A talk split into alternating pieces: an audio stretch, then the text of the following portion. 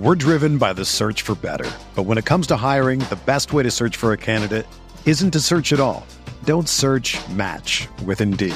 Indeed is your matching and hiring platform with over 350 million global monthly visitors, according to Indeed data, and a matching engine that helps you find quality candidates fast. Ditch the busy work. Use Indeed for scheduling, screening, and messaging so you can connect with candidates faster.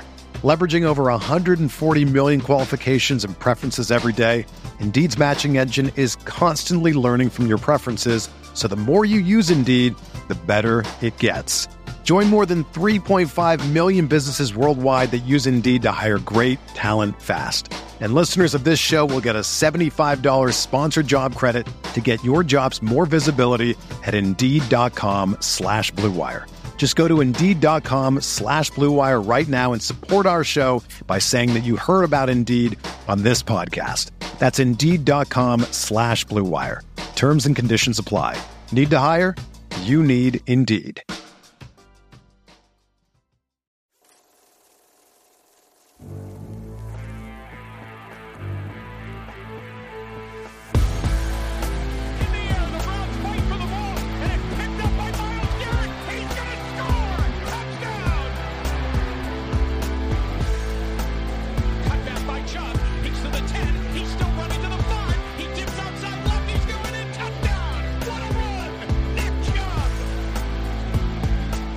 Welcome in, everybody. It is your Thursday, January 26th episode of the OBR Film Breakdown.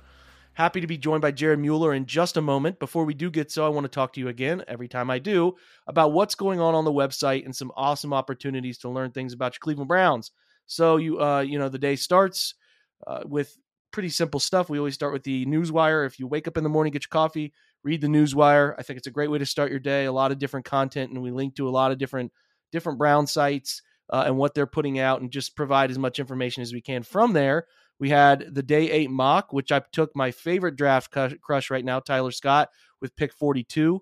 Uh, go read about that, why I think so. And then there were a bunch of new names I introduced in that day eight mock. You'll get a mock Monday through Friday.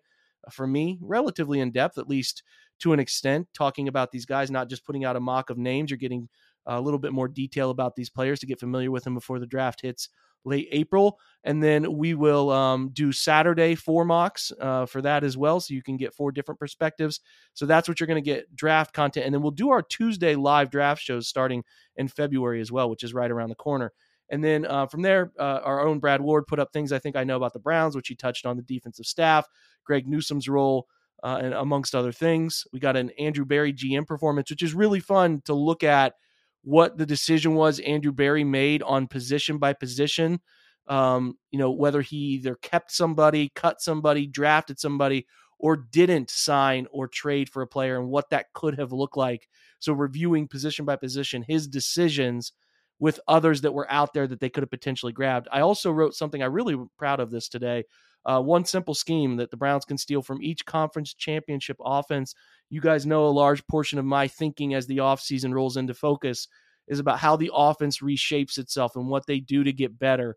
And with the four teams that are in the conference championship games this weekend, they have a great way of structuring their offense. And I think there are multiple things they could take from Kyle Shanahan's 49ers or what the Bengals are doing from Callahan in uh in, in Cincinnati.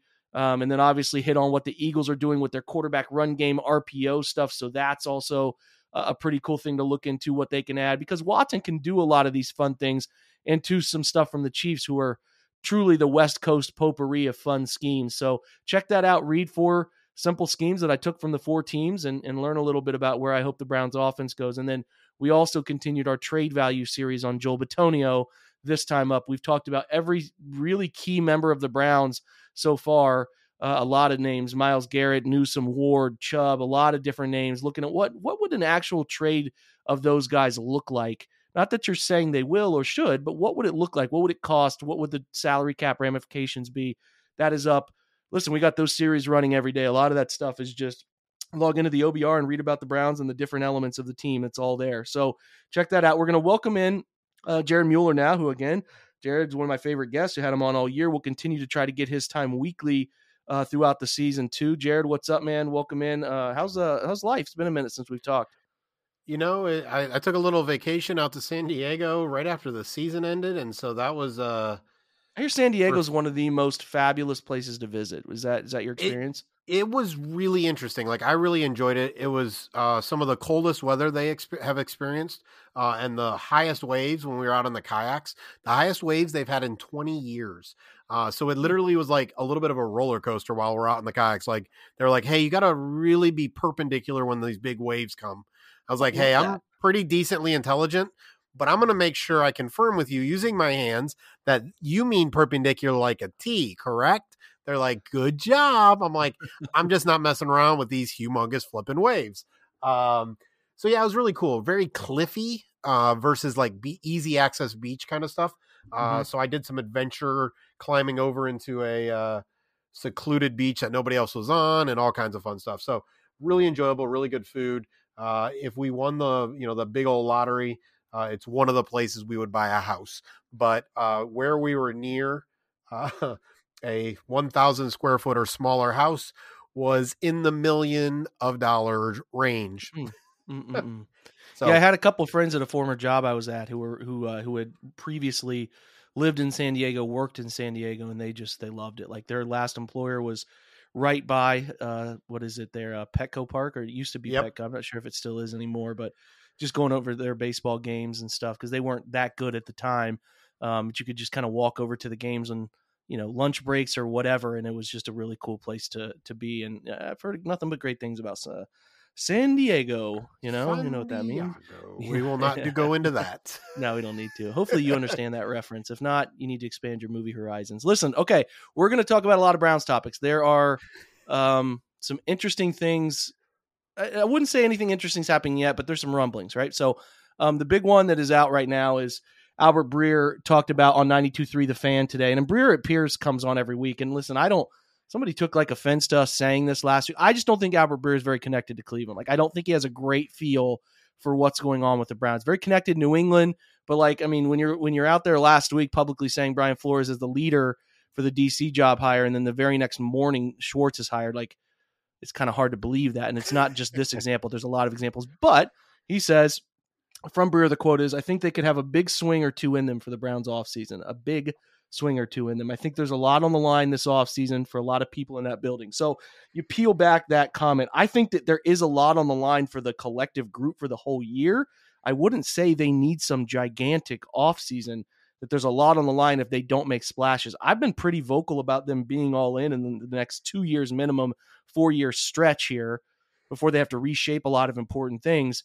I just don't know that they have to go make some gigantic splash trade. It feels like last year would be when they made the gigantic splash trade. So I don't really know what I mean. Like to me, Jared, does that mean you're making a deal for a wide receiver of some relevance? Like when you read that, what are you thinking? Because they are limited here. I talked to Jack Duffin about the salary cap just yesterday about how you know they're going into the year in a situation where they're down going into the cap. Now the rollover will click in and help, and obviously they can restructure and cut a few things to get to Jack's reference was like 64 5 million is where he expects they could get to comfortably but that's going to take a lot of work so it's not like they're going and I think I think you have probably seen this too Jared like PFF and some people who really study the cap do like health ratings for each team like where the team's health is with cap flexibility and where they sit on a bunch of different elements and the Browns are in the bottom five six seven eight teams in most of those reviews so I agree that there's some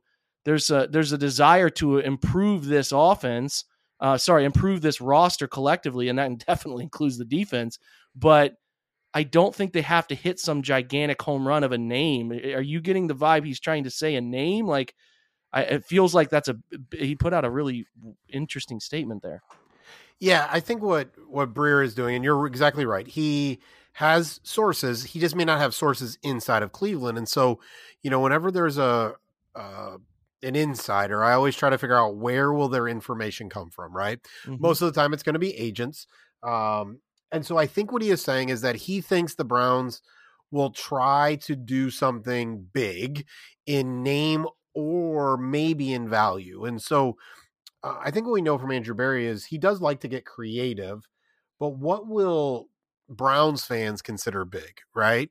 Obviously, DeAndre Hopkins is a name, all of that kind of stuff uh, in the end, the Browns are limited. They are betting a little bit on uh, the continued rise in in the salary cap. There is some idea that that is the kind of the thing at the end of the tunnel that says we're going to get better because and we're going to be able to do this because the salary cap's going to go up 10 15 20 you know over the next two years three years it's going to be 40 or 50 um, but i think Breer is reading both the tea leaves as well as to be very honest i think he's reading what agents are hoping. Agents are hoping as they they do with every team they're hoping the browns are a team that needs to make a big move that needs to sign Da'Ron Payne for 18 million a year, right? 20 million a year. That Which need... I did see some rumblings that Da'Ron Payne is just going to be let go. I cannot imagine they would just let him go to free agency, but maybe they're hoping for a third round comp pick back for him. I'm not sure, Jared. So one of the reasons I saw yeah, that. No, you're good. One of the reasons for that, there is some thought that the the Washington team will try to keep their books a little cleaner uh, right now as they're looking to sell.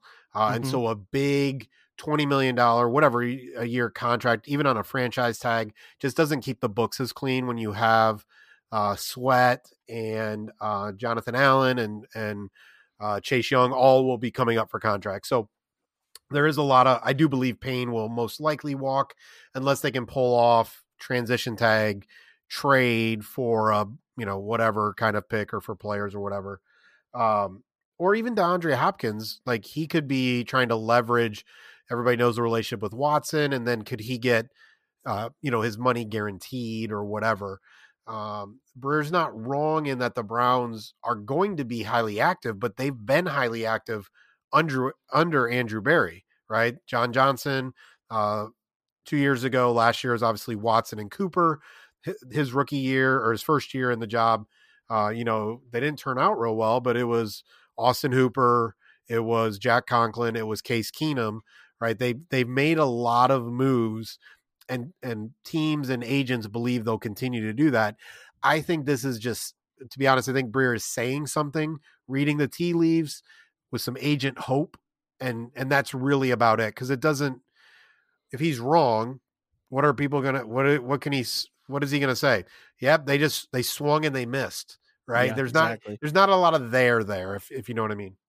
And it's also not an, an, an you have to remember he's on a Cleveland radio station. Like he didn't put this independent report out on his own. He's talking yep. about like, you know, again, there's more there's more to like putting your name behind it nationally than there is just talking on you know 92.3 the fan, which is nothing but respect to them, but like that's just how it goes. And and to your point, like taking a swing and missing, you know, like, well, they swung at Da'Ron Payne, they offered him blah blah blah, and he turn it down. He wanted to go here, there, the other. So you can kind of word salad your way out of that thing. I, I think what it, the, the most interesting offseason move they can make is this to me, Jared. And this will get a lot of talk on this show and many other shows. And it's starting to pick up steam. And I've said it for a while. And I think, you know, uh, I don't know if Jack and I talked about it yesterday, but Jack put out a tweet about it and he acted like it was an original thought. I said, Jack, I've been, brother, I've been saying this for a while. Like, if they are going to make a big move, it probably involves one of their young corners. While Denzel Ward is in a bit of a predicament with his contract. Like I don't think he's going anywhere because of the deal he signed and the dead cap weight and all that stuff. Like MJ Emerson, who had a fantastic rookie year,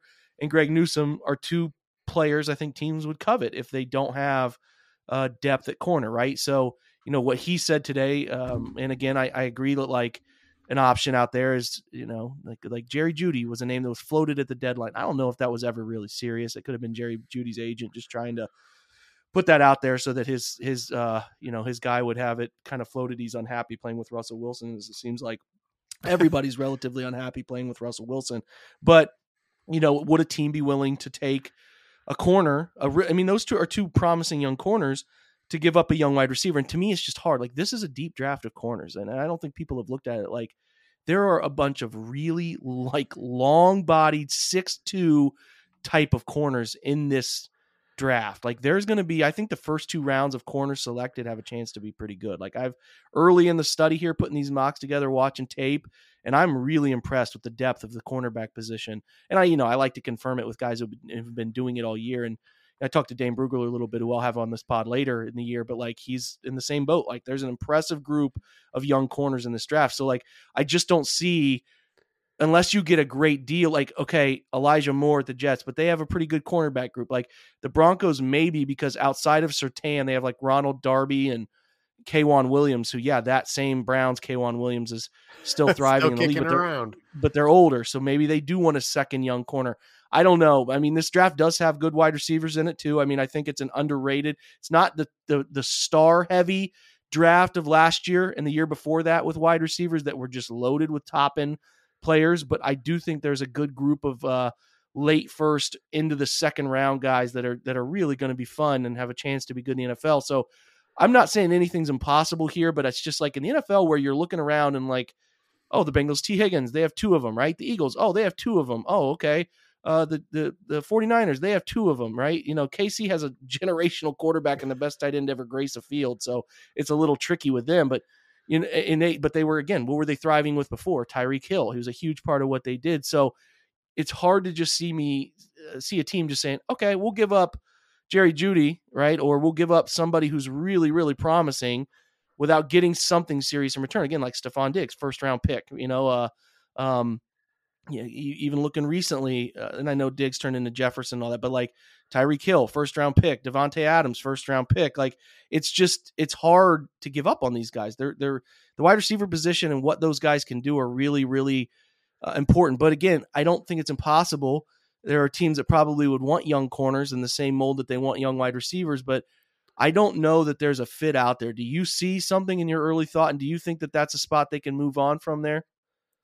I, you know, I think cornerback is a spot they could move on for from. I just don't know if they can value doing that for a wide receiver. And I'll say it this way, not to over exaggerate the talent the Browns have at the position, but Amari Cooper is a is a 1B, right? I wouldn't say he's on that elite level, but he's a 1B.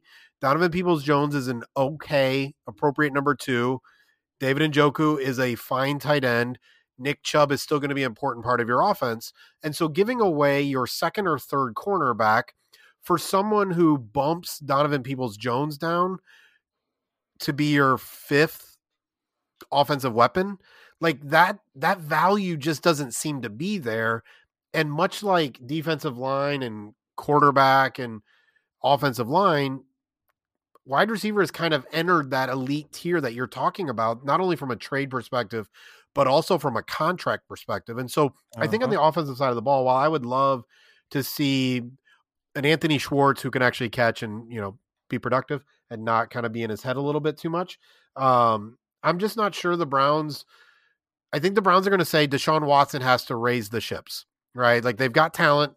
The, Deshaun Watson is going to have to raise those ships. We just spent a third round pick on David Bell.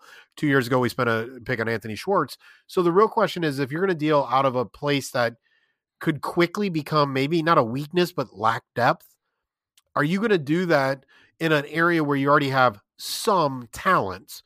Or would you limit that to, and I'm, this is not obviously realistic, but would you limit that to do a Greg Newsome and whatever?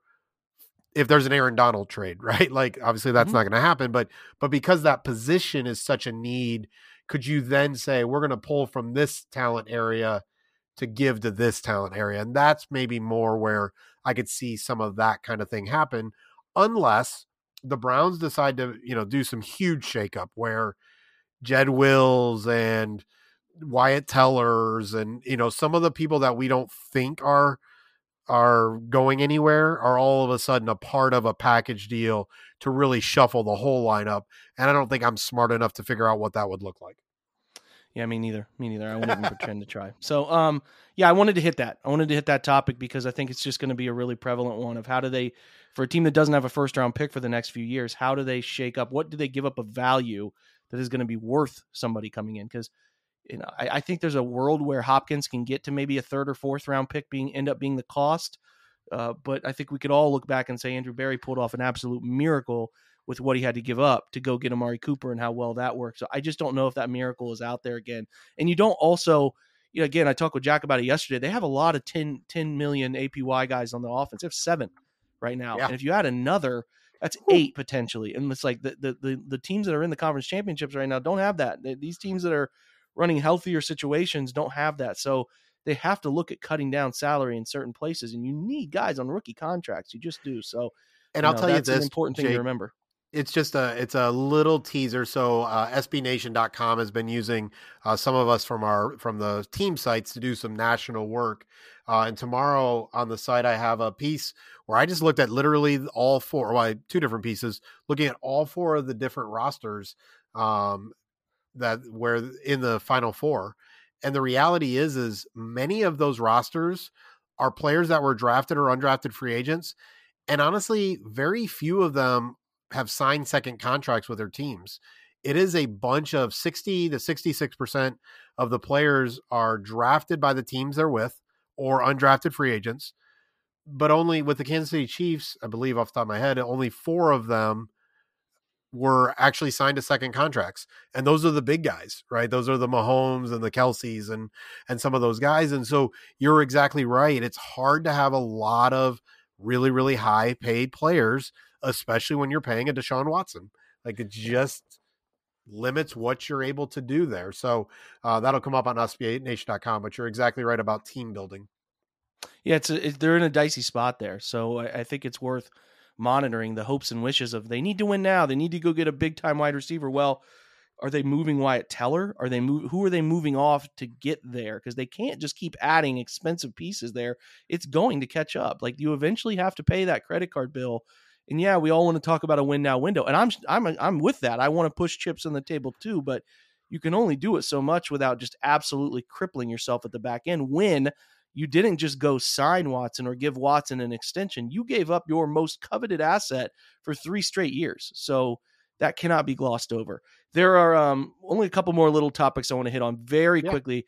Ben Watson put out a tweet today. Um, about I don't even know. I haven't I didn't dig into why he put this out, but he told the story about I have to presume it was like you and I were talking off air, it was from his draft cycle, but he said um essentially he was brought in in a dark room with a spotlight on, the Browns executive sort of standing in the corner and was asked, "Have you have you smoked weed?" Which again, a tell of the times here. I know about. I feel like it's getting a little better about the condition of smoking weed, but um, he said no, and then the the person, the interviewer or whoever it was, who the hell knows?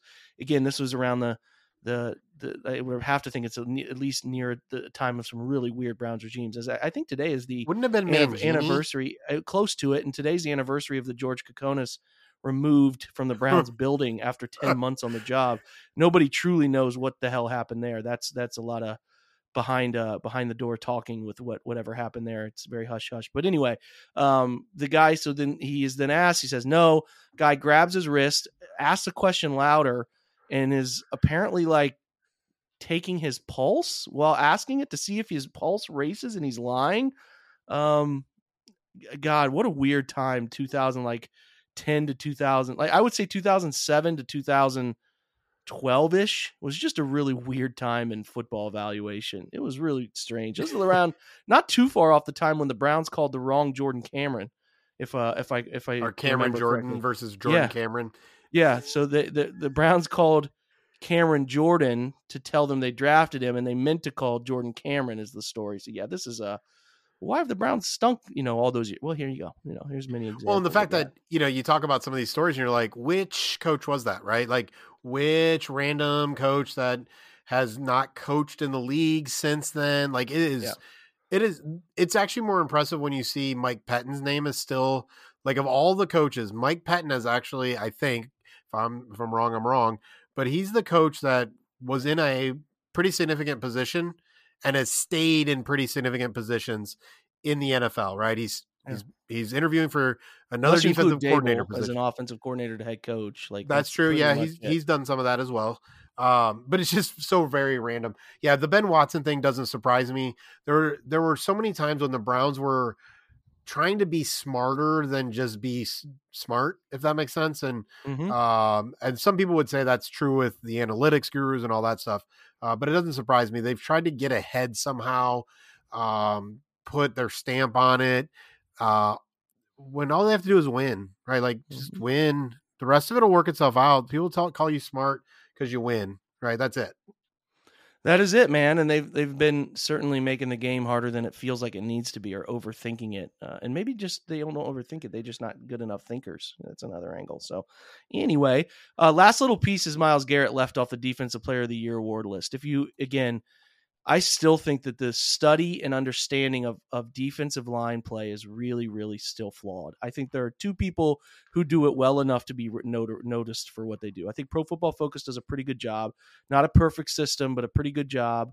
Um, you know, heavily based on tape study, not statistical number look at, like a page study look at. They do their own uh, film study and then they try to grade it. And I have questions and, and, issues about how they grade sometimes, but nonetheless, their their process is very checked and very balanced, and they there's there's a lot to uh, avoid any sort of bias in there. And they they had Myles as their highest highest graded defensive uh, player, I think, across the board. And then also, I think a, a, guy I've talked about on this pod many times, Brandon Thorn, does a really fun mm-hmm. study of of types of sacks, right? High quality, low quality coverage sack um, rare, I think, is his best one where a guy does something super special to make a sack happen. And I think he had Myles on this year's listing as uh, something something like um, something like second or third. I think he was ended up second out in front of Haason Reddick, but behind was behind somebody. It, it wasn't Bosa. Bosa was like fifth. Uh, it was a defensive tackle, I think. I, it might have been Chris Jones. I can't remember who it was, but um, you know, he's always really high on this. And like, if you looked at last year, the guys at SumerSports did a great job of in their NFL Data Bowl study looking at you know how defensive coaches make life the easiest for certain players. And Myles was like, he was like at the highest upper left point of difficulty of role. And I just don't think that's ever taken into account. Where I feel like baseball and in basketball have started to understand. Like Nikola Jokic is a great example. He wins the MVP on a team that ends up the eight seed, right? Like that is important, right? Because it, it usually just goes to the team best player on the best team. It's just been that way. But that's they're starting to understand that you know you're one player in a cog of a lot of different moving parts here. And like I was asked, our OBR guys were asking today about like who's the MVP of the Browns, and there's great answers. You could say Jacoby Brissett. You could say, um, you know, Amari Cooper. You there's options. But if you take Myles out of this defense, they they might not have had ten sacks all year. Like he is so far and away the best player that they have doing it, the most valuable piece of their operation that he just is he's underappreciated and i feel like that's a league wide thing. So i was just curious do you think that that's i just think he didn't have to win the award i get that but i think he should be on the ballot. Like he should be on the ballot of the four or five guys that are up for it every year. Yeah i think that's absolutely true. I think there is a part where whether it's the players or media obviously you the deshaun watson stuff skews the team a little bit and the look of the team, uh, how bad the defense skews it. But I also think there's a piece, it's kind of the Shaquille O'Neal, LeBron James thing where there is some, I don't know if it's going to be jealousy, but there's some like, hey, you're six five and 285 and can bend like that. You, sh- it's almost as if it's like you should be able to do that. Like, almost like he should be even doing more somehow because he is, he looks how he looks. Whereas, uh, I, I haven't seen Von Miller in person, but when I see Von Miller on the field, I don't see the freak that I see in Myles Garrett. So I also think he kind of gets downplayed because he's put the work in in the gym and blessed by by God with this athletic gifting and body type and all that stuff. So I do think he also kind of gets minimized for that where Aaron Donald they're like, "Oh, look how short he is for all the defensive tackles." Well, take his shirt off and you can count his muscles cuz they're all protruding out, right? Like he's a freak as well, but it's not seen the same way. Six five, huge long arms. Mm-hmm. Looks like they painted that green suit on him two years ago at the NFL draft. Myles Garrett is. So I think it's just a whole bunch of little factors that play a role. Unless Myles Garrett challenges for the sack record, I or the Browns, you know, have the 49ers uh, statistical kind of defense, I think he's going to struggle to get that kind of respect. Yeah, and it, and it still is. I mean, the the Steelers weren't very good last year, but T.J. Watt fell into a lot of sacks, and that's um that's a large part of it. I mean, it just is. And and again, I don't. If you look at those metrics that matter, those those like I, I just think that like I think baseball has gotten to the point, and I keep going back to baseball, but like people have understood and respect now that weighted runs at you know are you know uh, like weighted runs are a thing, right? They understand it's OPS plus, like that's a thing. Weighted runs created, like there's an acceptance of what the meaningful underlying statistics. I think football's still searching for that. But it seems like with quarterback play, we're getting there where people are starting to understand that CPOE is like completion percentage over expected and EPA is mattering. I don't think they have a way to quantify this yet defensively. That's why I th- really think it, that like what what Brandon Thorn is putting out is really important and impressive because it is adding some context to it and it is putting a number behind this stuff that guys are putting out as far as sacks go because really truly all sacks are not created equal and you could have a play where you have an infinitely better effort and move and, and everything but the ball comes out because somebody else doesn't do their job but you could have this play where you don't you don't beat your guy in any way shape or form but the quarterback holds on to it misses a read never sees it and runs right into you. Like there it's just it's just weird and there's no great way of quantifying it and i feel like football's stuck in this era where we don't really have this accepted way to to break down the true impact of a player on defense, not one that everybody points to. You know what I'm saying? Right. And the the great example of that is Bud Dupree, right? Bud Dupree's sacks in Pittsburgh were absolutely Cam Heyward, TJ Watt.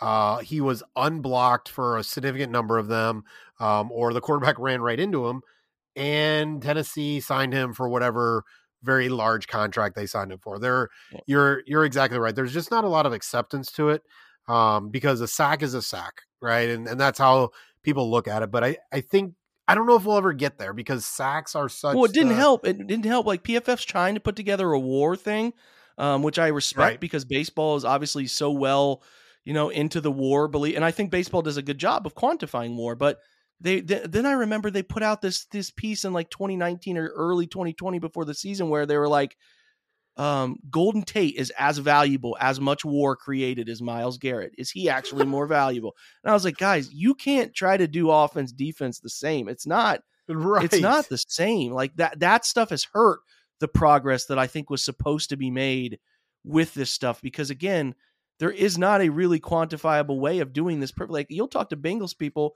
and Jessie Bates, who's of particular interest to the Cleveland market because he mm-hmm. might be a mm-hmm. true free agent and the Browns are going to look for a post safety where it's like his grades haven't been very good in the postseason. And people you talk to, a couple guys who do Bengals film study are like, that's ridiculous. He's been playing really well. And like, I just, I just, I'm a little annoyed that football's behind this stuff in terms of being able to on defense. Again, I think offense is getting better. I still think there's some wide receiver play issues with that. And I still think there's some issues with, uh, offensive line grading, but the way quarterbacks are starting to get quantified, like I see a lot of discussion around why Patrick Mahomes should be the MVP, and largely it's based on hey his CPOE and his his EPA and these.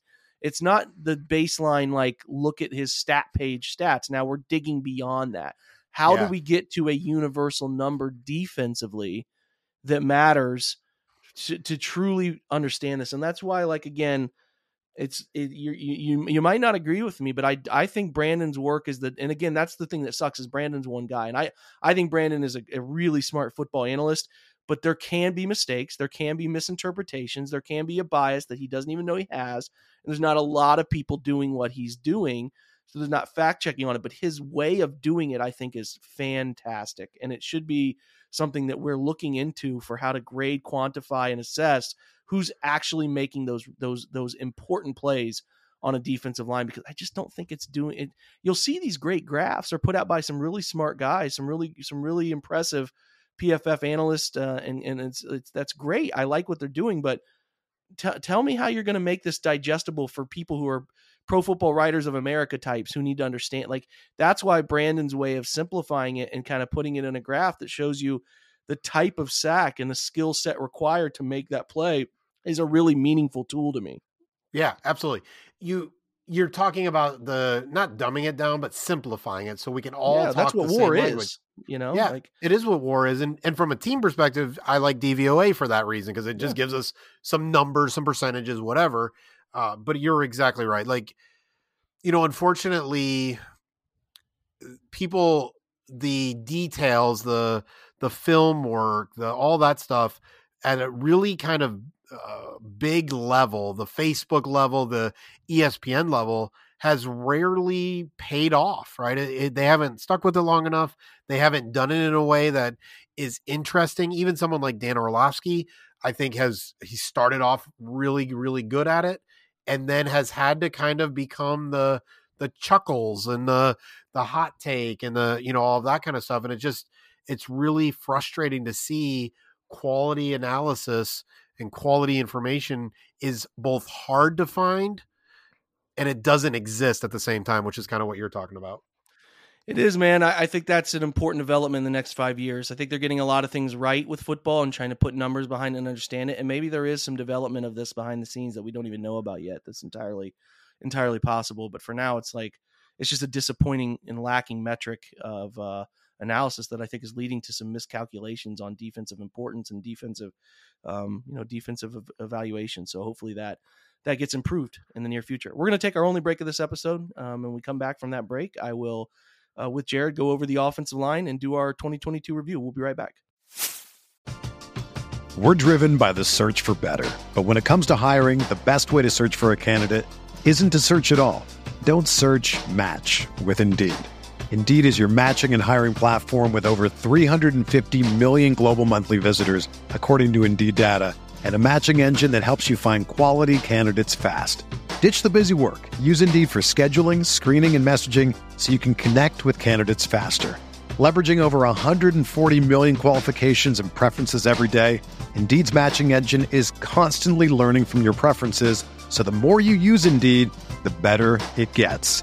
Join more than 3.5 million businesses worldwide that use Indeed to hire great talent fast. And listeners of this show will get a $75 sponsored job credit to get your jobs more visibility at Indeed.com slash BlueWire. Just go to Indeed.com slash BlueWire right now and support our show by saying that you heard about Indeed on this podcast. That's Indeed.com slash BlueWire. Terms and conditions apply. Need to hire? You need Indeed.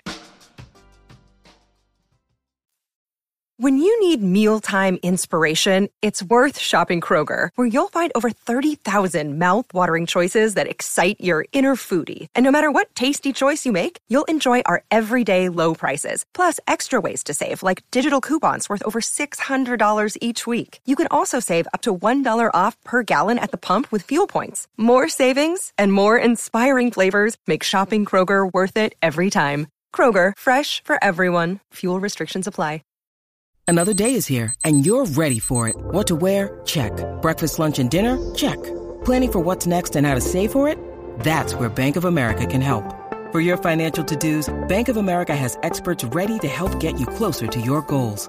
Get started at one of our local financial centers or 24-7 in our mobile banking app. Find a location near you at bankofamerica.com slash talk to us. What would you like the power to do? Mobile banking requires downloading the app and is only available for select devices. Message and data rates may apply. Bank of America and a member FDIC. This is the story of the one. As a maintenance engineer, he hears things differently. To the untrained ear, everything on his shop floor might sound fine, but he can hear gears grinding or a belt slipping. So he steps in to fix the problem at hand before it gets out of hand. And he knows Grainger's got the right product he needs to get the job done, which is music to his ears.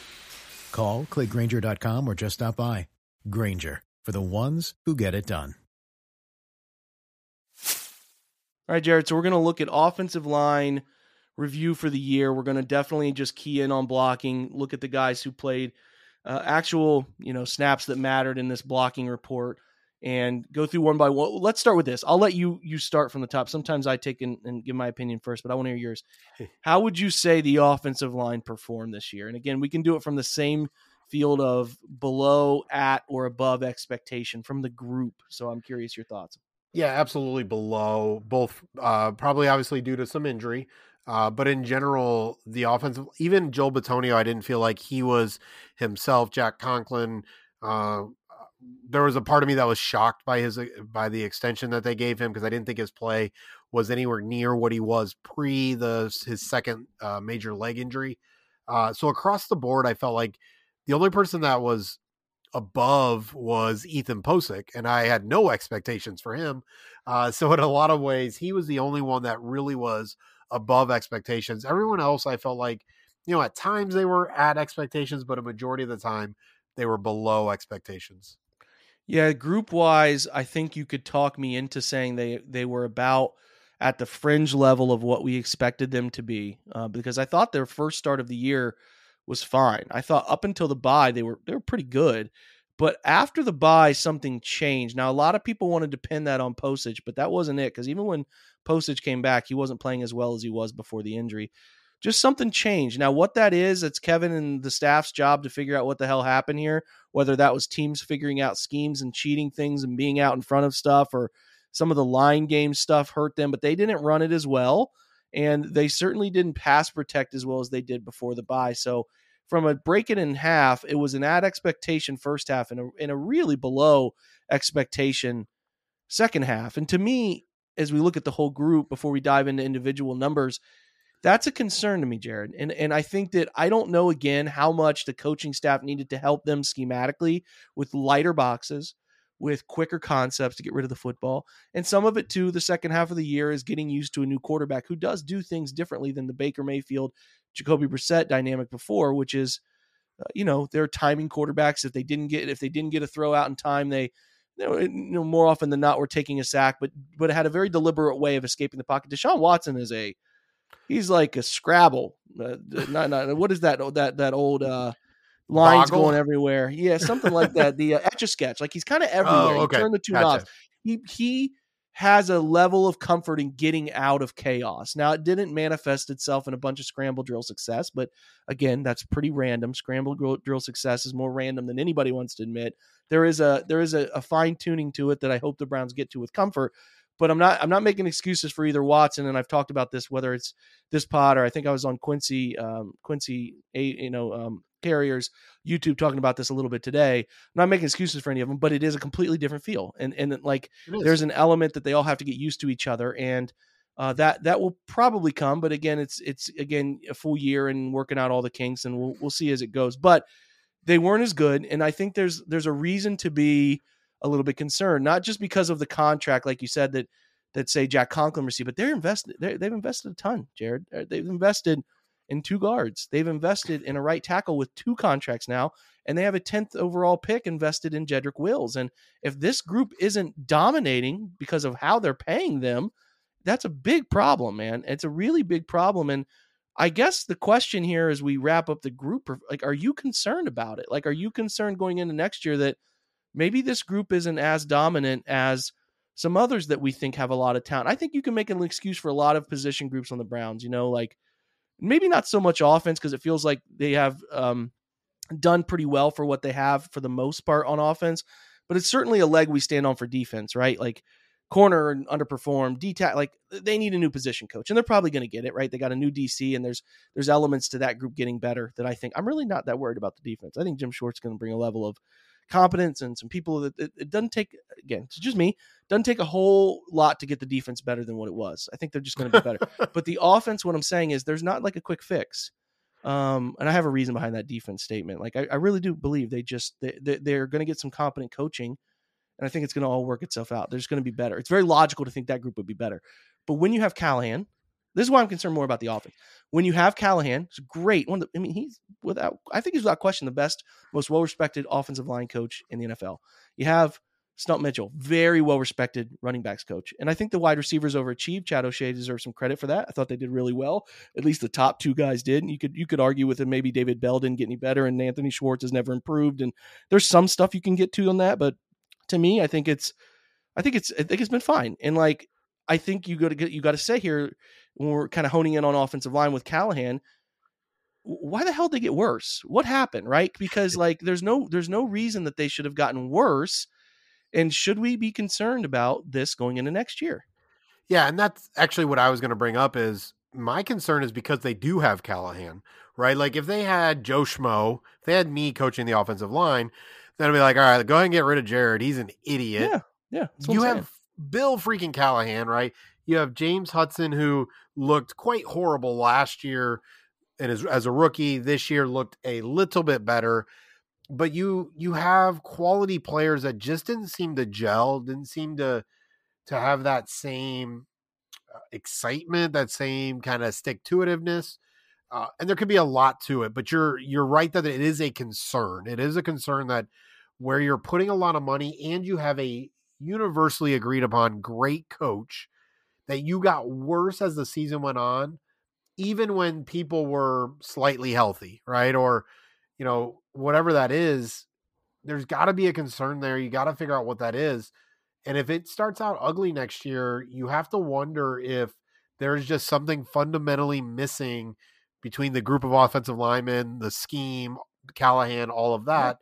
Uh, which if you if this group doesn't get the offensive line right, there is a reason to say that's probably that's could be their death knell. To be very honest, it won't be Watson. It could be, but in general, if you don't get the offensive line right and you've invested everything you just described, then that's where you have failed your entire team.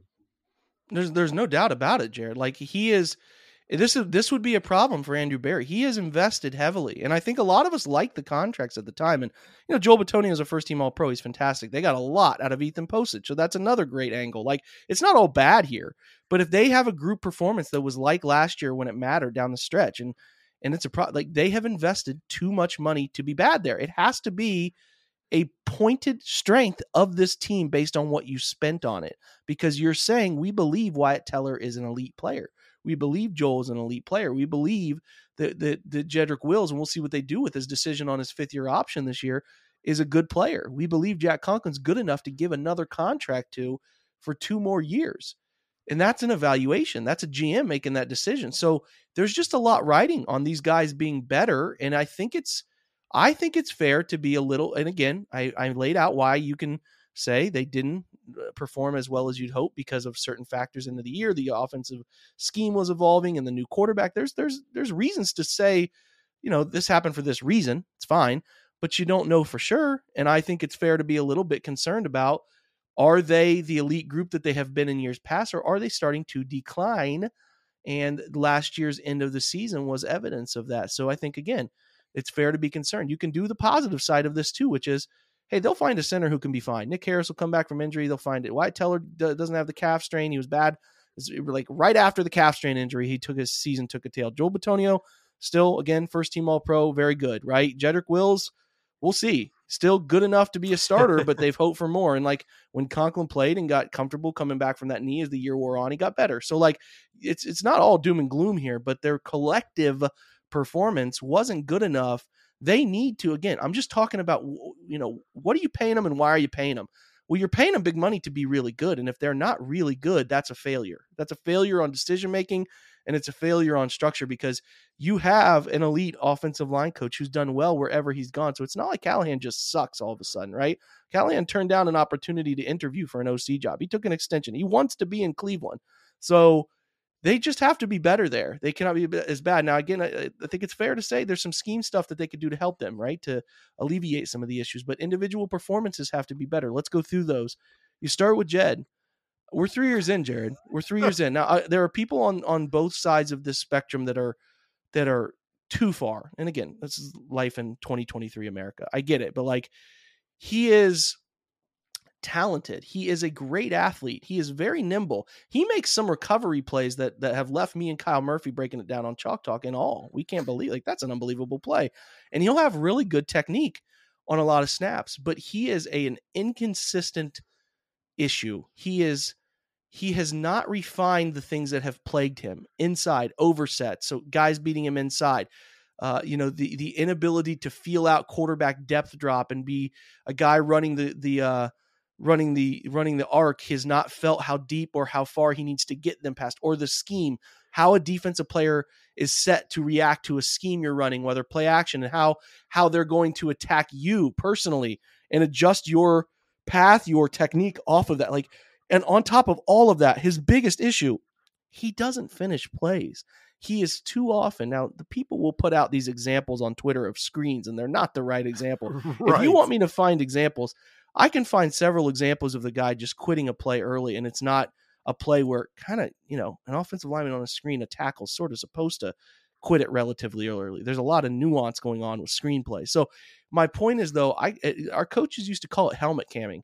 You know, if you were standing around, and this used to be a thing with quarterbacks, and you'd hand the ball off and you would stare at the play. They used to call that helmet camming. But he will be finishing up whatever he thinks he's supposed to do, whether that's his blocking scheme, um, his assignment for whatever you know pass content. He'll just be staring. He'll look around. He'll stand up. He'll be standing up and watching things happen before the whistle blows and before anybody else does anything else, like gives up on a play. And it's a problem. And I cannot imagine a guy as smart as Bill Callahan is not like just utterly perplexed about how to fix it. I think Jed, whose whose metrics this year, he was a 62.9 overall grade, a 55.3 run blocking grade, and a 69.6 pass blocking grade. And how that compares to his career, it is his second lowest grade since his 2020 rookie year. He uh, had his second worst um, uh, run blocking grade, and he had uh, it climbed a little bit, but his best pass blocking grade was his rookie year, 77.6. He had a 69.6 this year after 67 grade last year. He gave up his most pressures in his career. Now, last year he was hurt, if you recall, so he only played 763 snaps last year. But um, uh, he gave up 28 pressures last year. He gave up 41 this year in 1,152 snaps, six sacks, 11 hits, and had 10 penalties. Um, you know, his rookie year, he only gave up 20 pressures and 1,025 snaps, four sacks, five hits, 11 hurries as opposed to 24. Had 11 penalties. So it's not like the penalty issue has just disappeared. And I'm I'm concerned, man. I thought he could figure this out and be and be a really good tackle.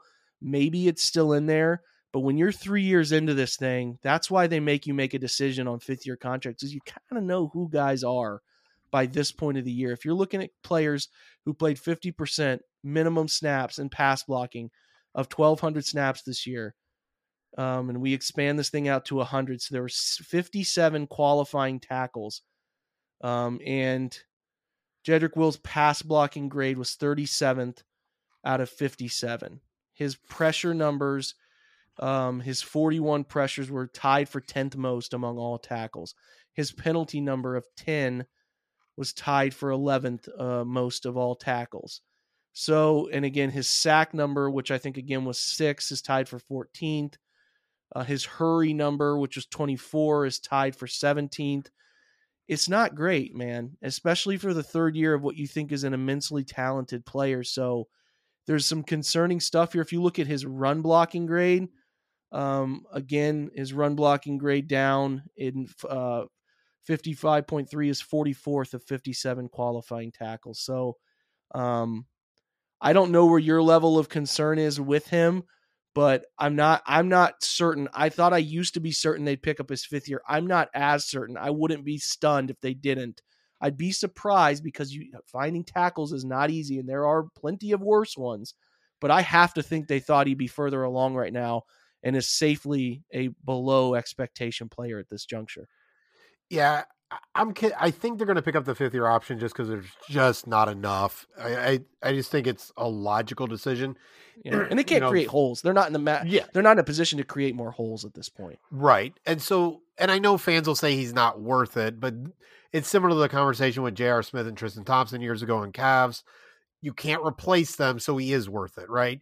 And again, I don't say that, but because a you'd have to find a replacement and you're talking about the Greg Robinson, Chris Hubbard days, because that's who's mm-hmm. generally available as a replacement, unless you know there's some kind of injury like Jack Conklin and all that, or James Hudson, pro- who we saw this year. Like that's yeah, your replacement.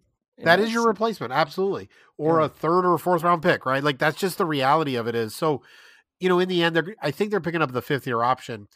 The thing from eh, kind of a macro view with Jed that I think is problematic both for his play on the field, but also kind of the narrative around him, is he is neither a technician where you just see him technically be sound, but every once in a while he's going to get beat athletically or, you know, just get bull rushed or whatever. But he is just technically sound and he is doing the exact right thing all the time, right? Joe Thomas was this. Uh, mm-hmm. Joe Bitonio is a little bit of this. And he's also not an animal right? Mm-hmm. He's not nasty. He's not he's finishing not plays. He's not his mistakes and then he's getting beat because he got too aggressive, right? He's neither of those things. So both from on the field and developmentally, there's not this kind of strength you can say, we want to use Jed in this kind of way and we'll overcompensate for this or this. He's good at certain things and mediocre at other things, but he just doesn't have his his thing. And then from the fan perspective, They don't have anything they can say.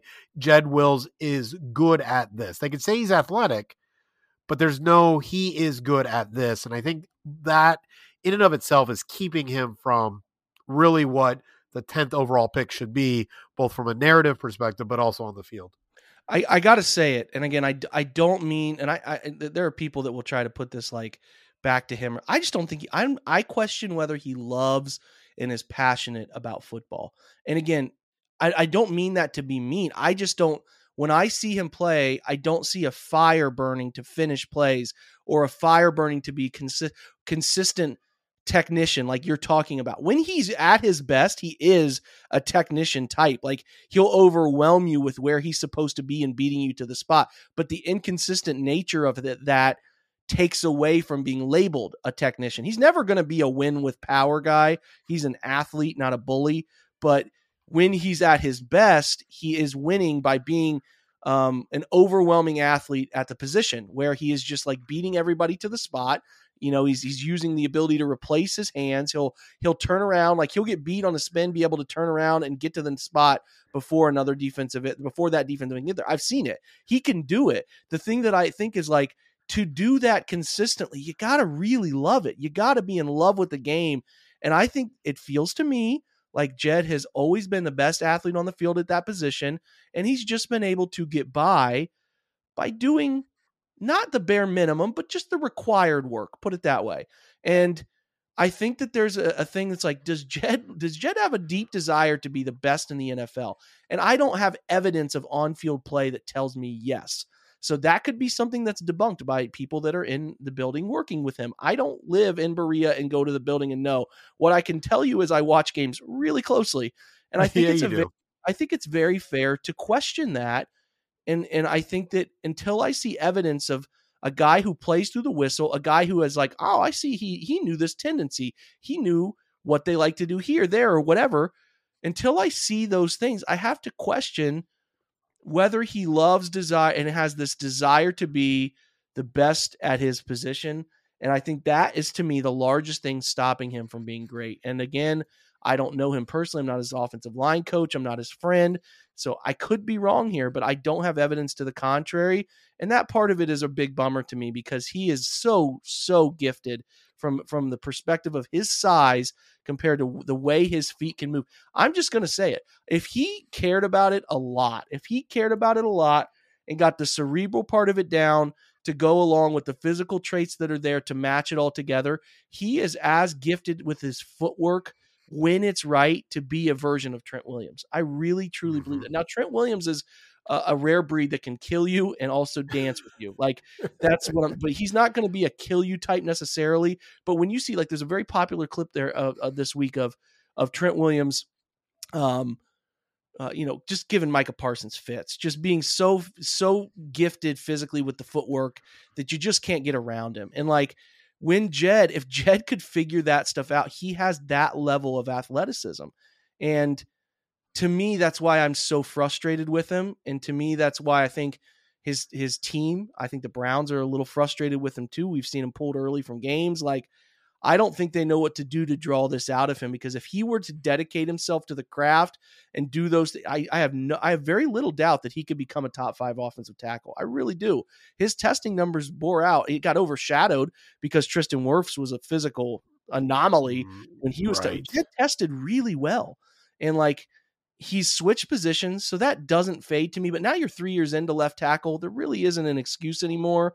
So I'm just I'm a little perplexed, man. I I'm not ready to give up on him, and I do hope they pick up the fifth year and let it run out. But he's certainly not where I hoped he would be, and I'm not somebody that can just make excuses for him left and right. Like he has to be held accountable for the issues he's had. And it doesn't mean, like you said, Jared, eloquently, and I think the J.R. Smith example and Tristan Thompson, when there was that moral dilemma on whether they pay those guys. How you going to replace them? Who's out there to replace them and do what they do? Now that means you have to overpay, but th- there's just not. Again, you're creating a hole. You're creating an issue that is not just plug and play with a new answer. You know, so um, I just I'm disappointed. I'm disappointed. I think I think that's where I end up with Jed. Do you want to say anything else before we move on with him? Nope, I, I'm I'm there with you. Okay, let's talk Conklin real quick, finishing up the two tackles who played meaningful snaps. So Jack again, you have to understand he's coming back from a major, major injury, the patella, but also a dislocated elbow the year before. So there was always that to remember. Um, and I thought he worked his way back in really well. Now he had his second worst grade, ironically, similar to his. It was his third year in Tennessee where he tore the ACL and had similar grades to this year. And they didn't pick up his fifth year option in Tennessee. That's why he hit the open market after his fourth year and ultimately came to Cleveland. He had his 66.7 grade was similar to that season um, in 2018. He had a, his worst run blocking grade, which is jarring to me because he's always been such a gifted run blocker. His 51.8 grade is by far his worst run blocking grade of his career. Like his worst before that was that 2018 season. He had a 66.2. His pass blocking numbers though were really good and on the up and up. His his second best pass blocking grade in the last six years. So he only gave up 13 pressures. He only gave up 10 hurries and two sacks. And um, he did have 10 penalties, which again, um, he needs to clean up on. His sec- that's the most he's had in a single season. In 2019, he had nine. Um, in, the last two years, including his first year, 2020, when he was so good, it was a, he was his first team All Pro that year. He only had two penalties, but the pressure number he gave up this year is lower than that 2020 season.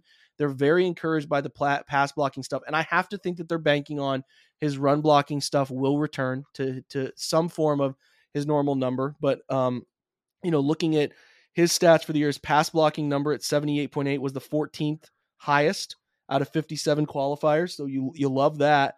Um, his hurry number um, being uh, for again you're qualifying. Um, God damn, Tristan Wirfs. 1,013 snaps this year for Tristan Wirfs. He only gave up six pressures. That's unbelievable. Uh, Conklin, though, third, third best number, uh, which is fantastic, right?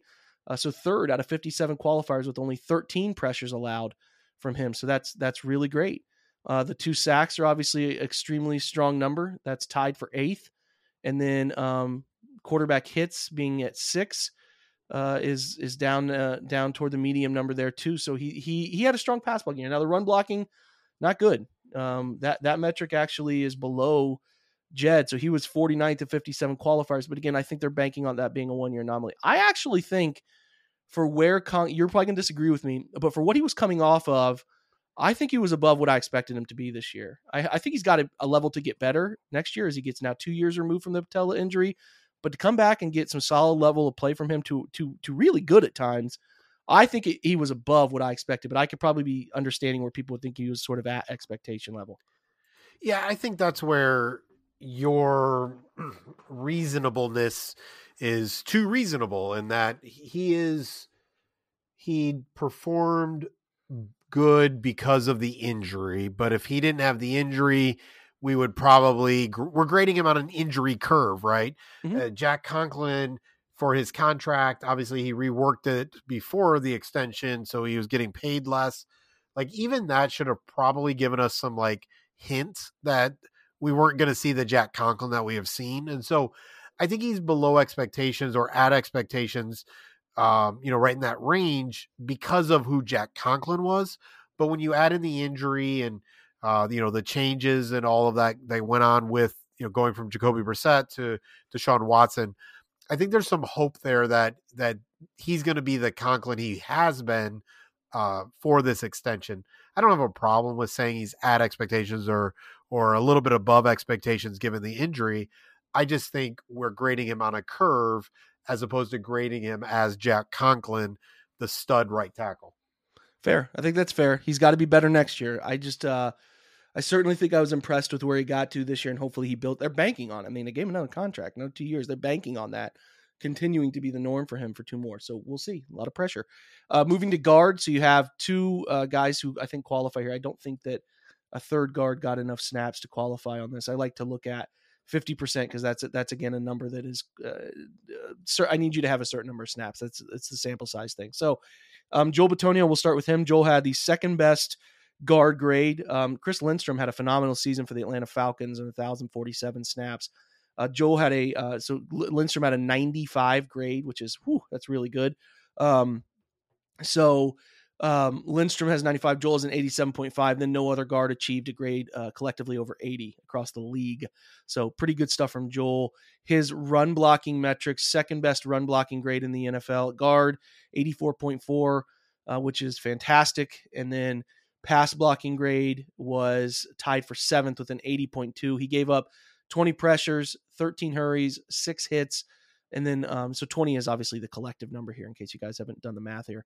Um, of those 20 pressures 13 of them were hurries six were hits and he gave up one sack. So the 20 pressures is not great per se but they didn't there's there's varying degrees to pressures right? So he was 20 21st in pressure number there which isn't bad by any stretch. It's certainly in the top half but um, you know the sack number is where he really thrived he only gave up one sack and there weren't that many guys he was tied for fifth for guys and giving up number of sacks so Obviously, all good stuff from Joel, and it, and it falls in line. He's had three All Pro seasons in a row. He's been phenomenal. He was so good in 21.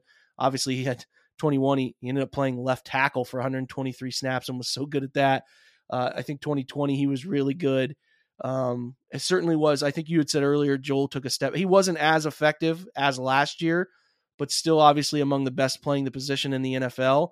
And I think at this point, if he puts another All Pro season together, you're talking about a guy who's got a real Hall of Fame opportunity here. Like his his his resume will be that of a potential Hall of Famer. You know, like it's amazing to me that in 2014, his rookie year through 2019, he had one season graded above an 80. His rookie year was a 79.3, and then he had an 80.3 in uh, 2018, and then he is just put together three unbelievable seasons right in a row and that's kind of crazy to have that that far along in your career so joel's like a fine wine man he keeps getting better here he does and and when i say he just wasn't at his his normal that's just comparing him to absolute greatness, right? And so yeah, just, that's I think that's fair. Like the grade was a little worse than last year. Yeah, I think that there were times like I think the Atlanta game that that Jacoby Brissett final interception or the sack before the final interception, he gave up a Grady Jarrett sack. Like there were moments where he was a part of the problems too here and there. But again, it's like I think there's some step back, not you you here, but everybody a step back. Oh my God, like this guy actually, if you compare him to the rest of the guards in the NFL, he's really damn good still. So I think there's he, some his step back was second best, third best guard in the league. Yeah, exactly. And I think the other thing to remember is that it is the chain link, right? And so oh, yeah. when Teller is struggling and not as good as he needs to be. Jed Wills next to him is struggling. When it goes from Harris to Pocic, you know, when when Conklin is struggling and not playing in the first two two games, really Joel Bitonio was the only one that was consistent this year, right? It was the only consistent place, it was the only consistent performer. And so for him to take a small step back makes sense given everything around him on that mm-hmm. chain. I'm with you. I I would say he is still as elite as they come, and I am expecting him to have another. I'm expecting him to be a Pro Bowler. Going above that to All Pro is an above expectation. You cannot just sit there and ever expect a guy to be. I mean, there's only two All Pro guards. It was him and Zach Martin. Like, so to me, he's above expectation. So yeah. his baseline is Pro Bowl. Becoming an All Pro is an above expectation year. So shout out to Joel, man. We love you, and, and truly is now a Cleveland. He's a Cleveland legend. So phenomenal stuff. Wyatt Teller is the other guard we have to take a look at here, and it's not as good. Like I, I'm, I'm a little fearful of where these things are going with Wyatt. But if you would say how Wyatt's season went, where do you think he finished out of? Um, let's see here. Let me make sure I know how many total guards played. 56 total guards. Where do you think his total grade was this year among those at this position? 32nd. 15th. 15th best overall really? grade. Yep, right in front of Austin Corbett. Shout out to old uh, Austin Corbett, who's continued to get better and better over time. Um, so yeah, Wyatt grades a 70.3, 15th best overall grade, and his 70.3 run blocking grade was ninth best at the position. His 67.9 pass blocking grade was 27th out of 56 qualifiers. So we might have been frustrated with Wyatt, but again, I think that we would say he was below expectation because we have a Pro Bowl expectation for Wyatt Teller, right? So that's why we felt he was below. Not that he's a problem that you need to cut. He is a stellar player still, but he's not the level of dominance that they're paying for and we are expecting. You know what I'm saying, Jared? So that's where I think we get a little bit skewed on this whole thing. So as far as his pressure numbers allowed, um, he ended up giving up 23 pressures on the year, which is tied for 33rd. Um, he sorry, 26 for the year, and of those 26, 17 were hurries, five hits, and four sacks. So again, um, the hurry stuff is what stands out. That 16 number. Listen, man, there were guys who gave up 40 quarterback hurries this year. Guys who gave up 35, 33, 31. Like It's not terrible. 16 is not terrible, but it's higher than we would expect. And if you go and you look at Wyatt's per- performance across his career, especially since he's been in Cleveland and figured it out, you start to see where we're coming from. His last two years were phenomenal. A 90 point, 92.3 grade in 2020. And then in 2021, he had an 84.9. So there is a steep fall off here, but you have to look at the injury. Through six weeks, he had games graded of 85.9, 80.2, 84.1. He had two games in there, three games mixed in in the high 60s. He was still performing really well. Here's what happened after the injury. Came back week 10 after the bye 56.9. Actually, and I take that back. That New England game, he didn't grade well. He only played one series, two series. He, he only played 15 snaps. He left that game early. So he came back too soon. And then obviously, uh, week 10, or no, that was when he got hurt. He came back in the Miami game after the bye and left after only 11 snaps. So it's really hard to look at those two games and say he played a ton of them because he got hurt. So you take those out. Yeah, that Miami game was ugly for everybody. everybody. Yeah, so his pre-injury grades 85.9, 68.7, 80.2, 64.2, 84.1. So he was still grading in the low to mid 80s collectively overall. Then again, 11 15 snaps from New England, 11 snaps Miami, week 6 and week 10. He was obviously out in between there. 40 coming out Buffalo 42, 59, 48, 57. He had 177.3 grade against Baltimore, but then closed with a 57, 66, 61. So you can see it's a pretty clear line here where pre post injury happened. So I think at this point we we say he was below expectation. That's fine. Before listen, before the injury in week six, he'd only given up six pressures and one sack through that point. Obviously, coming out of it, he had a game with four, three, two, three, four. Like it was post injury. Wyatt Teller was different. Can he get it back on track? We have to presume so because he's so talented. He's still young. He's only 28. He's going to play this whole season at 28. Doesn't turn 29 until late November. So the Browns are banking on him being really good for two more years. I think he will be. Um, but there certainly is um, a little bit of, oh God, you know, is this what who Wyatt Teller is? But you got to look at the injury and say there's too much of a coincidence. You know what I mean? Yeah, and I think that's where we we try to be realistic and reasonable, but you also have to wonder, you know, this is a guy who's a fifth round pick and the Bills traded away, I believe, for a fifth round pick, if I'm correct. I forget exactly what that trade was. And all of a sudden he's great, right? And he's he's great and he has no expectations and he is literally barrel rolling into blocks and doing all kinds of crazy stuff. And I think one of the things that's concerning is some of the things that Wyatt Teller is really good at, turning a guy and burying him, has now become a hold in the NFL. And I don't know if that's going to continue. It hasn't made a lot of sense to me, but there are there have been a few times this year Weird calls, man. Like snatch mm-hmm. trap calls were called. holding. Yeah. This was really weird. which is more of a jet more on the outside than it is Yeah. on the inside. Correct. But yeah, so I you know there are those kind of things where you're like, wait, did something change in the NFL? Because I didn't I didn't just see it with Teller. I saw it in a variety of other NFL games where that guy just buried somebody. Like we would have been like celebrating that, putting it on a highlight reel. Mhm. Like he just buried a, a, a defensive tackle, and he just got called for holding. Like that's a pancake, man. Like or that's a berry, whatever you want to call it. So there are some concerns that you know he he was a fifth round pick, he got traded, and all of a sudden he's great.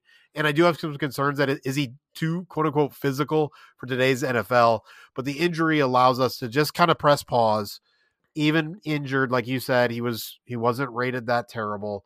Let's go ahead and expect he's going to return to form and he's going to figure it out. If he can't bury somebody the way he's been burying them, he him and Callahan are going to have to figure out a different way.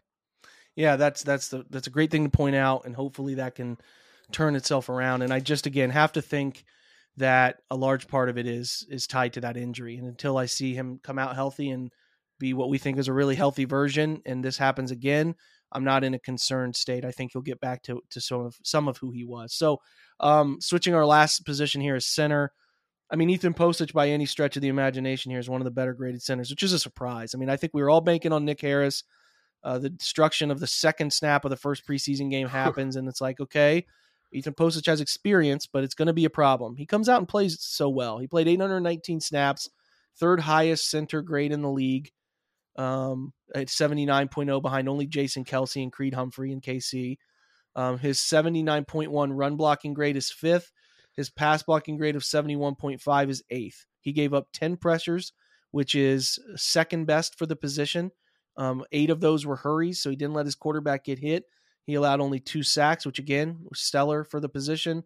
Tied for 11th across the league. The quarterback hits being down at uh, he didn't give up one quarterback hit, so that's the best with Kelce and Frank Ragnow uh, in Detroit tied there. So I mean, by any, I mean, way above expect. Like the probably the most outside of maybe Brissett, the most unexpected uh, above expectation number, and he had one penalty all year again, which I think if I look at this and sort it right, yeah, him and Mason Cole in Pittsburgh, who's not nearly as effective a player, had one penalty as well. So, I mean, I mean, geez, when you look at it, that I mean, he's it was fantastic. And um, the thing you have to wonder, and a little, uh, I wonder a little bit with Pocic is, you didn't close the year great.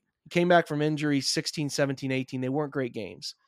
How much of this is going to be considered? There's nothing that tells you like he started to have a better year in 21 in terms of run blocking, but his pass blocking grade in 21 was a 43.8. He gave up 18 pressures and 600 snaps. Gave up 20 pressures the year before that. Like I just um he's not a penalty guy. He's only had like in the last 4 years and that includes two seasons of over 800 snaps and another one of over 600. In the last 3 years only had 4 penalties. So he plays clean. I like him. It was an above expectation year and we'll talk about the 23 outlook in a second, but as far as just looking at him like I mean, they got every bit of what they pay. I mean, they paid him on a one year deal and it was cheap, and that was a home run, man. Yeah, absolutely. It's above expectations. One point whatever million. I wasn't sure he was making the team. I didn't know if Dawson yeah. Deaton, you know, the seventh great, or sixth round point. pick last year, um, would have. So yeah, he's definitely above expectations. And some team, I don't care if it's the, I don't know the Bears offensive line well enough, but they're the ones with the hundred million dollars in salary cap space. It, some team is probably going to give Ethan Pocic based on his size, based on where he was drafted, based on last year, someone's going to give him a contract. So mm-hmm. uh, he was above expectations, but we're going to have to let that ship probably go. Yeah, we, I said ship. Just want to make sure we're clear there. Yeah, he's he's used the letter P. Very important. Um, so okay, I'll ask you another trivia question. If we expand this out to twenty percent of twelve hundred and fifty six snaps, we get Hjalte Froholdt in there. Okay, so in that listing, that turns into forty one centers played, 20% of 1,256 snaps. That gets us Froholdt. Where do you think he grades among those? Because Froholdt took a real beating from people yeah, for his performance. Um, now I'm going to go a little higher than I probably thought I would. 26. Not bad. 23rd. So people are killing this guy, and he actually wasn't terrible. I mean, he he actually really wasn't terrible for coming in and playing a position. I don't know. I can look real quick here at Froholdt's career I don't think he played center in the NFL for a serious number. He's only played two registered years. He had 61 snaps with New England in 2020. He's largely been a practice squad guy, and he had 591 snaps in 2022, and all of them 353. Sorry, not all of them. There, those are the first center snaps he's played in in NFL. So like to what they got out of him was was pretty yeah. good in my opinion. Now there's two clear areas for him. He was a, a pretty good run blocker, so his run block number was 12th best among all guards, actually, at 67.5. Where he struggled was pass blocking. So, again, you're talking about Pocic has over 800 uh, pass blocking, or sorry, 800 snaps. I don't know what, what, uh, I can find it real quick here for, for, for Pocic. how many he had uh, 461 pass blocking reps. And I went over, he only had 10 pressures, eight quarterback hurries, and two sacks is what made up those 10 pressures. Froholdt only had, well, I actually had a pretty similar number. He had 342. He had 18 pressures, eight uh, eight hurries, three times quarterback and his seven sacks. I actually think his seven sacks, yeah, him and Scott Quessenberry in Houston tied for the most sacks allowed. And, and obviously Froholdt did it in 342 pass blocking reps, and Scott Quessenberry had 633. So um, the pass blocking was a problem. There's no doubt about that. But he was not as big a problem as people tried to label him, especially in why the run game was breaking down because the run game struggled, and it was like, well, where's Pocic? You know, it's like I'm telling you, man, he's not that bad. And again, now there could be some stuff about communicating the mic and getting some pre-snap stuff adjusted for run game stuff, but like I didn't have a large issue with Froholdt as a backup center playing, and like, yeah, he wasn't great, but but but again, he's a backup and to me that's what he was able to do and the respectability of what he was trying to do i think he was an above expectation for a guy we didn't really have any expectations for. To your point, we weren't sure if he was going to make the team. So, yeah, there's clearly not a long term future. I don't think you want Hjalte Froholdt playing center. You're hoping that Nick Harris comes back and anchors it, or they draft a guy or sign another cheap one year. But I thought for what they asked him to do, he was respectable at it. And, um, and deserves a real chance to once again make the roster to play that guard center swing reserve role again because I was pretty surprised he was the center. Like I thought it'd be Michael Dunn, but Michael Dunn got hurt again. I thought there was a chance they can move somebody else inside to do it, but he was it. And it was kind of like, okay, it's not terrible here. And he got a lot of blame I didn't think he deserved. But yeah, I safely say above expectation. What do you think? Yeah, absolutely. I think he's a great example, even when you look at the data, or even Pocic, where you're like, wow, we really do expect greatness, right? Like, yeah, in, so in one almost everything, position it's like, group, Jared, among Yeah. Browns fans that we've been spoiled. Like yep, yeah, a lot of franchises Alex have Wrights a lot of spoiling. Like we're on the total, the total antithesis of this for us would be the wide receiver position, where I I had documented how like Amari Cooper going over 1100 yards. That's like is extremely rare. So it's the that, that that's the total difference. And the Browns are the O line is one of the few that we've been spoiled with. And to your point, which is greatly uh, described there, is is is we're spoiled with it at times.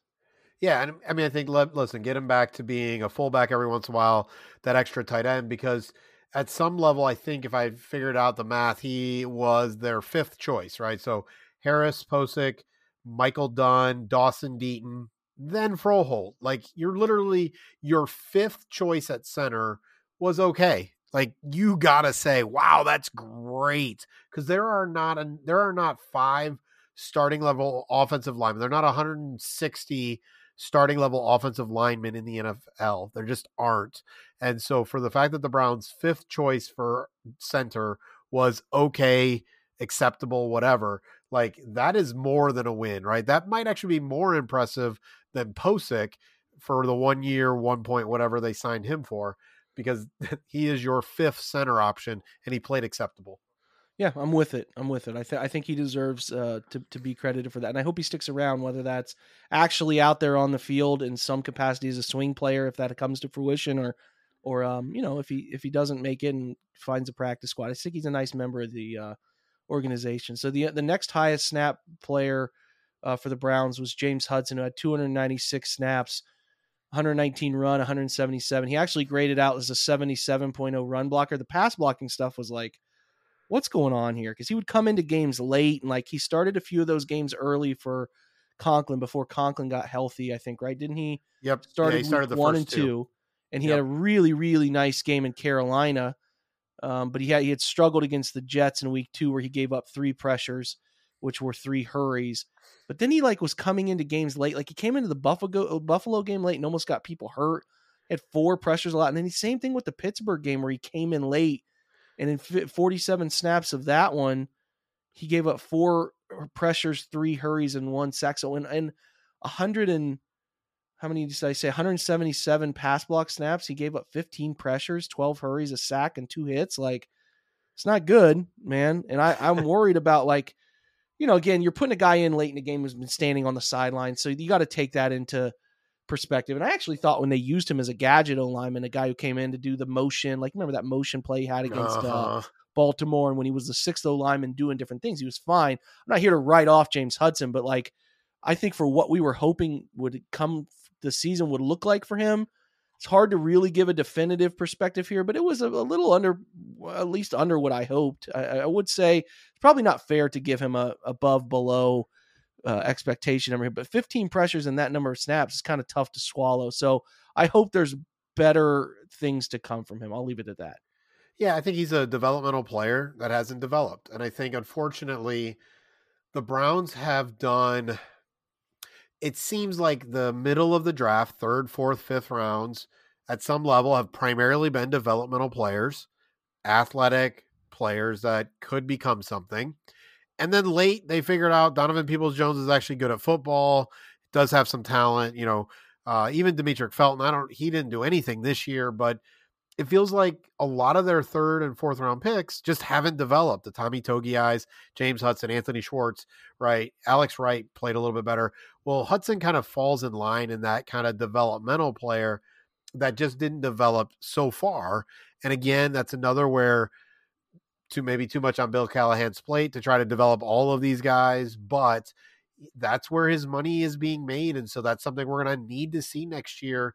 You know, whether that is you know in that swing role, whether that's because of an injury, because someone loses a shoe, whatever it is, like he's got to be able to show that because he's coming up on you know his year three and year three you at least got to be able to walk into the game and be okay or good or that is a really hard pick to have w- missed another one on.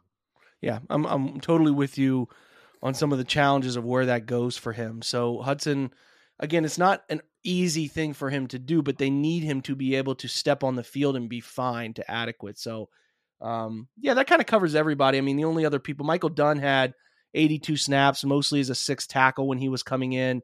He was fine. He had a 79.5 pass blocking grade in 13 snaps, and I thought he did his job fine as a sixth lineman. Drew Forbes had 19 snaps. Hubbard had 39. None of those guys we can really definitively say above or below. And we'll cover down the line, way down the line, whether they keep some of these guys or around. The Browns will make their own decisions on them. But you know, for 23, I think the four guys are firmly entrenched. Hudson's firmly entrenched as a swing tackle.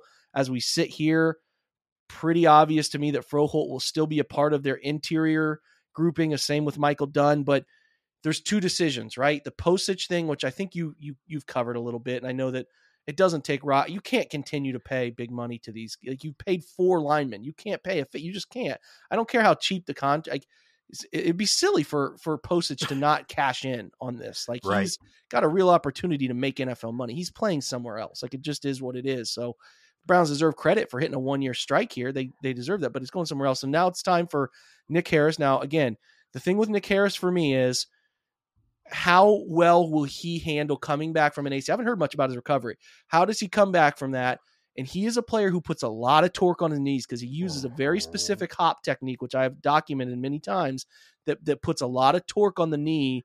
And how well he's able to use that technique he's used his whole career at Washington and into the NFL will be particularly interesting. I lean toward, as I do a lot of these mocks, about that fourth, nah, not really the fourth, but the fifth, sixth uh, round, seventh round range, looking at taking somebody who can be either a center, has played center in college, like Today I took Joe Tippmann out of Wisconsin, who's a experienced center who can who can who can play really they say he can play all five positions, but he's really an interior guy to me. So that's where I'm sort of looking at. I think they need to they haven't drafted an interior guy in a little while that, that is meaningful. Now they did take Dawson Deaton last year, but that's a seventh round pick. And maybe Dawson comes back and he's some of what we're talking about here. Maybe that's the case, and that's what they're banking on.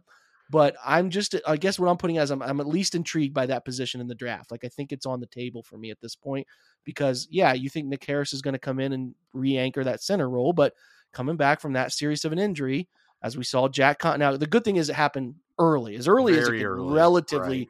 happen.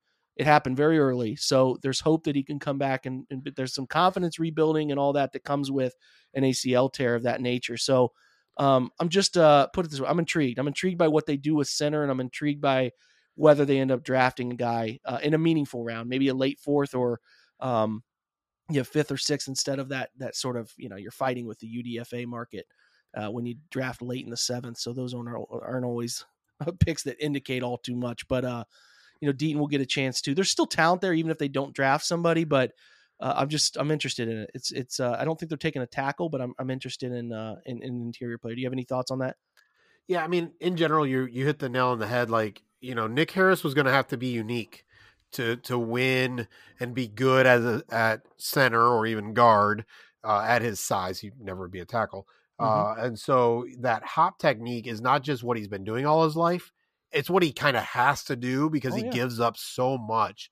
And with DJ Reader with Cam Heyward, um, you know, with a variety of other guys in the AFC North. Who knows if Calais Campbell returns, but whatever. Like you have to be able to be stout, and and that middle can't get blown up like that. Like, and so I do think it's a there is a huge question about Nick Harris. Just even before the injury, we still were wondering if that was going to work. If he was, if there was enough there from a strength and power and technique perspective to overcome some of those limitations that he cannot do anything about.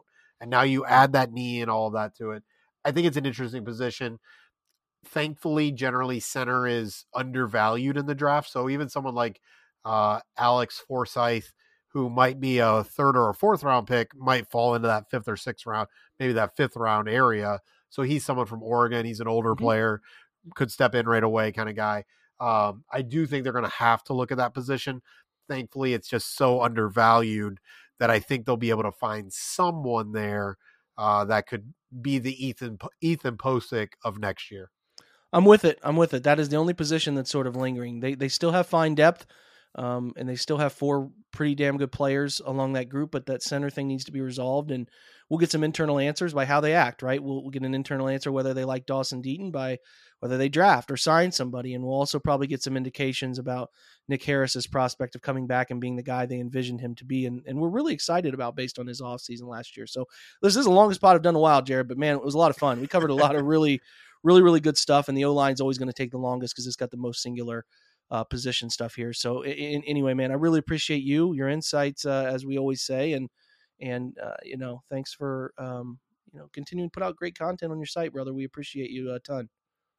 Absolutely, man. It's always good to uh, have left a place and still be connected to them. Like that, that's yeah. a sign of of that you left a really great place because you still get to connect with those people and be a part of their lives and be a part of the work that they do. So, uh, as always, appreciate the OBR and everything they've done for my career and just to be able to connect with all you guys still. Yeah, we appreciate you, Jared. And guys, listen, we appreciate you guys for checking in the pod, reading Dawgs by Nature, reading the OBR, continuing to consume Browns content through two difficult seasons, and that doesn't miss us. I, you know, the numbers are still great, and I appreciate you guys a ton for checking in, especially to this episode and, and the mini of coming off the fresh scab of what last year brought us that you guys are still interested in this thing. So, like uh, like I said, for Jared, for me, thanks for being here. Appreciate you a ton. Have a great Thursday, guys. And go Browns.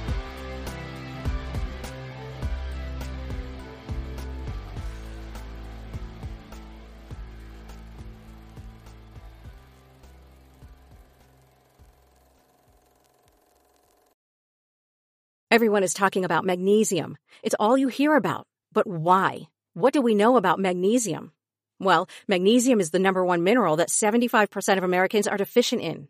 If you are a woman over 35, magnesium will help you rediscover balance, energy, and vitality. Magnesium supports more than 300 enzymatic reactions in your body, including those involved in hormonal balance.